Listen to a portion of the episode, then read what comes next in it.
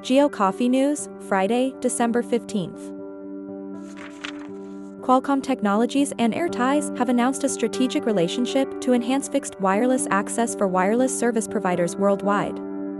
The two companies will optimize AirTies managed Wi-Fi solutions to integrate more easily on broadband carrier platforms, featuring the Qualcomm 5G fixed wireless access Gen 2 and Gen 3 platforms.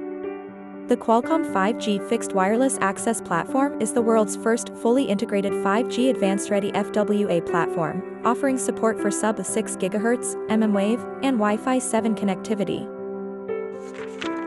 The UK has announced a new framework for PNT resilience and innovation, similar to Japan's QZSS, which will focus on critical national infrastructure, PNT use cases, impacts, and solutions. The framework will be developed in two phases, with UK source timing provided to a UK space-based augmentation system, a terrestrial broadcast eLORAN network, and national GPS interference monitoring systems. An international partnership with Australia is also planned, with the UK Department for Transport leading the initiative. The Bali government has commissioned PT Hutama Karya, a state-owned contractor, to build a major telecommunications tower in Bali's Buleleng district to boost tourism.